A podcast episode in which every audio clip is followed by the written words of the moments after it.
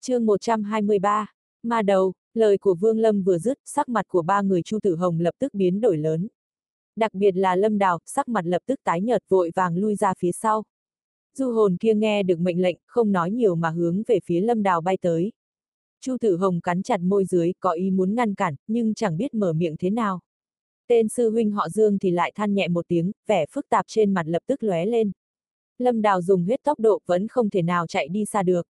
Hắn chỉ hoảng loạn chạy qua chạy lại ở bốn phía, muốn né tránh du hồn. Hắn tự biết mặc dù có chạy trốn, tốc độ cũng chẳng nhanh bằng du hồn. Cho dù có gặp may mà chạy thoát chiến trường ngoại vực lớn như vậy, hắn có thể hoàn toàn khẳng định mình cũng không thể nào còn sống mà quay về truyền tống trận. Nghĩ đến đây, hắn vội vàng nói, tiền bối, ta và Mã Lương không có một chút giao tình nào. Đồng môn mấy năm nay, bọn tôi nói chuyện với nhau cũng rất ít. Tiền bối tha mạng ta, ta nguyện trở thành nô tài của ngài. Tiền bối tha mạng, Lâm Đào lo lắng nói. Lúc này du hồn đã đến rất gần hắn.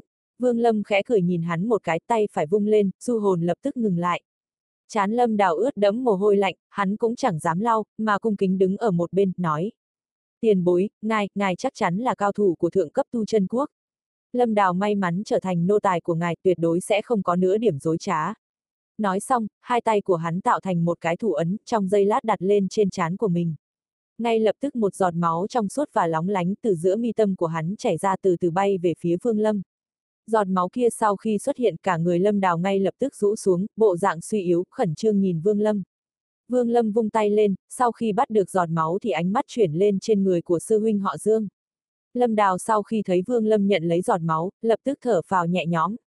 Hắn biết cái mạng nhỏ của mình đã được bảo toàn. Lâm Đào rất thông minh, có thể nói hắn là người đầu tiên phát hiện con người của Vương Lâm có chút cổ quái. Đoán chừng Mã Lương chắc chắn đã chết, sư đệ ở trước mặt này, là bi người ta đoạt xá. Nhưng hắn không dám nói, lại càng không dám đi nhắc nhở cho hai người Dương, Trương. Lâm Đào biết đi theo Vương Lâm, là con đường sống duy nhất của mình. Cho dù Vương Lâm không giết hắn, chỉ cần đuổi hắn đi, hắn cũng chắc chắn sẽ chết. Cho nên chuyện này căn bản là khỏi cần phải so sánh làm gì cho mệt. Khi Vương Lâm ra lệnh cho du hồn giết chết mình, Lâm Đào đã hiểu, đối phương rõ ràng đã sớm nhìn ra suy nghĩ của mình. Cho nên hắn cũng chẳng cần chất vấn, bởi vì như vậy sẽ càng làm hắn chết nhanh hơn mà thôi. Đây là chỗ thông minh của Lâm Đào, cực kỳ dứt khoát mà tự nguyện làm nô tài, hơn nữa còn lấy ra một bản mệnh tinh huyết của mình đưa cho đối phương. Khi lấy được máu của hắn, chỉ cần Vương Lâm có một cái ý nghĩ trong đầu, hắn sẽ hồn bay phách lạc. Nhưng Lâm Đào cũng không có biện pháp khác vì được tiếp tục đi theo Vương Lâm, hắn chỉ có thể làm như vậy. Lúc này cơ thể của hắn khẽ động nhanh chóng đi đến bên cạnh Vương Lâm. Phi kiếm sắc nhọn lóe lên, mũi kiếm chỉ về phía hai người Dương, Trương. Khi làm chuyện này, hắn không chút do dự, biết rõ nếu đã trở thành nô tài thì phải làm những chuyện nên làm cho dù chỉ là ra vẻ như vậy cũng được. Nam tử họ Dương cười khổ thầm than một tiếng, không nói nhiều mà vỗ lên chán. Từ mi tâm xuất ra ra một giọt bản mệnh tinh huyết bay về phía Vương Lâm. Hắn phát hiện Vương Lâm có chút cổ quái, suy đoán có thể là vì đoạt xá. Không dám chậm chạp như Lâm Đào, dọc theo đường đi trong lòng run rẩy. Lúc này những gì mắt thấy đã được làm rõ, nếu so sánh thì quyết định trở thành nô tài của đối phương là tốt nhất. Dù sao so với sự sống chết, danh dự cũng chẳng đáng gì. Huống hồ đối phương còn rõ ràng là tiền bối của thượng cấp tu chân quốc, là cao thủ mà ngay cả những con du hồn kia cũng phải e sợ. Mình đi theo hắn, nói không chừng sau này có có một số cơ hội. Sau khi đưa ra giọt máu, hắn phức tạp nhìn thoáng qua sư muội Chu Tử Hồng ở bên cạnh an ủi nói. Sư muội ngươi, Chu Tử Hồng khoát tay chặn lại, nhìn Vương Lâm, làn môi mọng đỏ dương lên, thấp giọng nói. Tiền bối, khi ngài đoạt xá, Mã Lương lúc đó là sống hay chết? Nói xong, ánh mắt của nàng rất bình tĩnh, không nháy mắt nhìn chằm chằm vào Vương Lâm. Những lời này, từ khi nàng phát hiện ra Vương Lâm không được bình thường, đã muốn hỏi rồi. Vương Lâm đảo mắt nhìn nàng một cái, mở miệng nói. Chết, Chu Tử Hồng thở phào nhẹ nhõm. Mặc kệ đối phương nói thật hay giả, nàng cũng chẳng muốn hỏi thêm nữa. Bằng vào trực giác nàng cho rằng đối phương không có nói dối. Hơn nữa ba người mình trong mắt đối phương, sợ rằng cũng chẳng bằng con kiến hôi nữa, nên cũng chẳng cần gì phải nói dối bọn họ. Vì vậy nàng cũng chẳng nói nhiều, đưa ra bản mệnh tinh huyết của mình. Ba giọt máu nhẹ nhàng bay trước người Vương Lâm, hắn há miệng hút vào bên trong, trong thần thức lập tức xuất hiện ba cái điểm sáng yếu ớt. Chỉ cần hắn muốn, ba người này sẽ hồn bay phách lạc. Thật ra ở trên đường đi, Vương Lâm căn bản cũng không thèm che giấu. Chỉ cần là người trước đây có quen với Mã Lương, sẽ phát hiện ra sự khác thường. Hơn nữa lại có chuyện du hồn sợ sệt, chỉ cần nghĩ qua một chút lập tức có thể suy đoán ra rõ ràng. Vương Lâm không phải là người hiếu sát, nhưng nếu ba người này không thông minh, như vậy cũng không có biện pháp. Chuyện đoạt xá của mình quyết không thể để cho người khác biết. Còn chuyện khi ra ngoài chiến trường ngoại vực thì cũng có cách giải thích tốt. Dù sao trong 50 năm, hoàn toàn có thể thay đổi được tính cách của một người. Ba người Chu Tử Hồng, Dương Hùng, Lâm Đào sau khi trở thành nô tài, thần kinh trước giờ luôn căng cứng, lập tức được giải khai mà đứng ở phía sau Vương Lâm. Chu Tử Hồng nhìn Vương Lâm trong lòng có chút phức tạp. Nàng biết tượng mạo của mình rất đẹp, trước đây ở trong chiến thần điện có rất nhiều đồng môn theo đuổi, đều bị nàng từ chối từng người một. Chu Tử Hồng từng thề, không đến kết đan kỳ tuyệt đối sẽ không chọn người kết đôi. Nhưng bây giờ, mình đã trở thành nô tài. Nếu như đối phương đưa ra yêu cầu hầu hạ giấc ngủ. Chu Tử Hồng nghĩ đến đây, lòng lại càng hỗn loạn. Nàng không biết Vương Lâm đối với nàng, không có một chút hứng thú. Sau khi lấy được bản mệnh tinh huyết của ba người, Vương Lâm nhìn chằm chằm vào du hồn kia. Sờ sờ vào quai hàm, thần thức của hắn, lập tức liên hệ đến ba người hàng xóm. Du hồn này, ta muốn dùng. Ba người hàng xóm trầm mặc một hồi, rất lâu sau, mới truyền đến lời phúc đáp. Thân là thôn hồn, có một việc ngươi còn chưa biết được rõ ràng. Thân là hồn, thì không có cách nào rời khỏi chỗ này. Du hồn cũng là một loại hồn, chẳng qua chỉ là đẳng cấp của nó không thể cùng chúng ta so sánh được mà thôi. Nhưng nó vẫn là hồn, thì có đủ sức mạnh của hồn. Hễ là sinh vật có linh hồn, đều là đồ ăn của bọn nó. Cũng giống như vậy, chúng nó lại là đồ ăn của ta. Chúng ta nuốt hồn cũng không có cách nào trực tiếp cắn nuốt hồn phách của người khác. Chỉ có thể thông qua cắn nuốt du hồn mà lớn mạnh.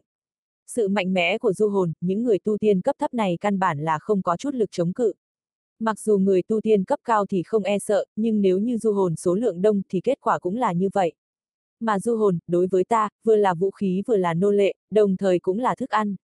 Ngươi có bao giờ nghĩ, một ngày nào đó có hồn tiến vào trong không gian sinh linh, vậy sẽ sinh ra cái hậu quả gì đây? Thân là thôn hồn, ta có thể nói rõ ràng cho ngươi, một ngày nào đó du hồn tiến vào không gian sinh linh. Nếu như số lượng không nhiều, như vậy sẽ xảy ra một tràng tai họa. Ở bên trong sinh linh không gian, du hồn được gọi là ma đầu. Nếu như là số lượng lớn, như vậy không gian sinh linh sẽ trở thành một nơi mất hẳn sự sống.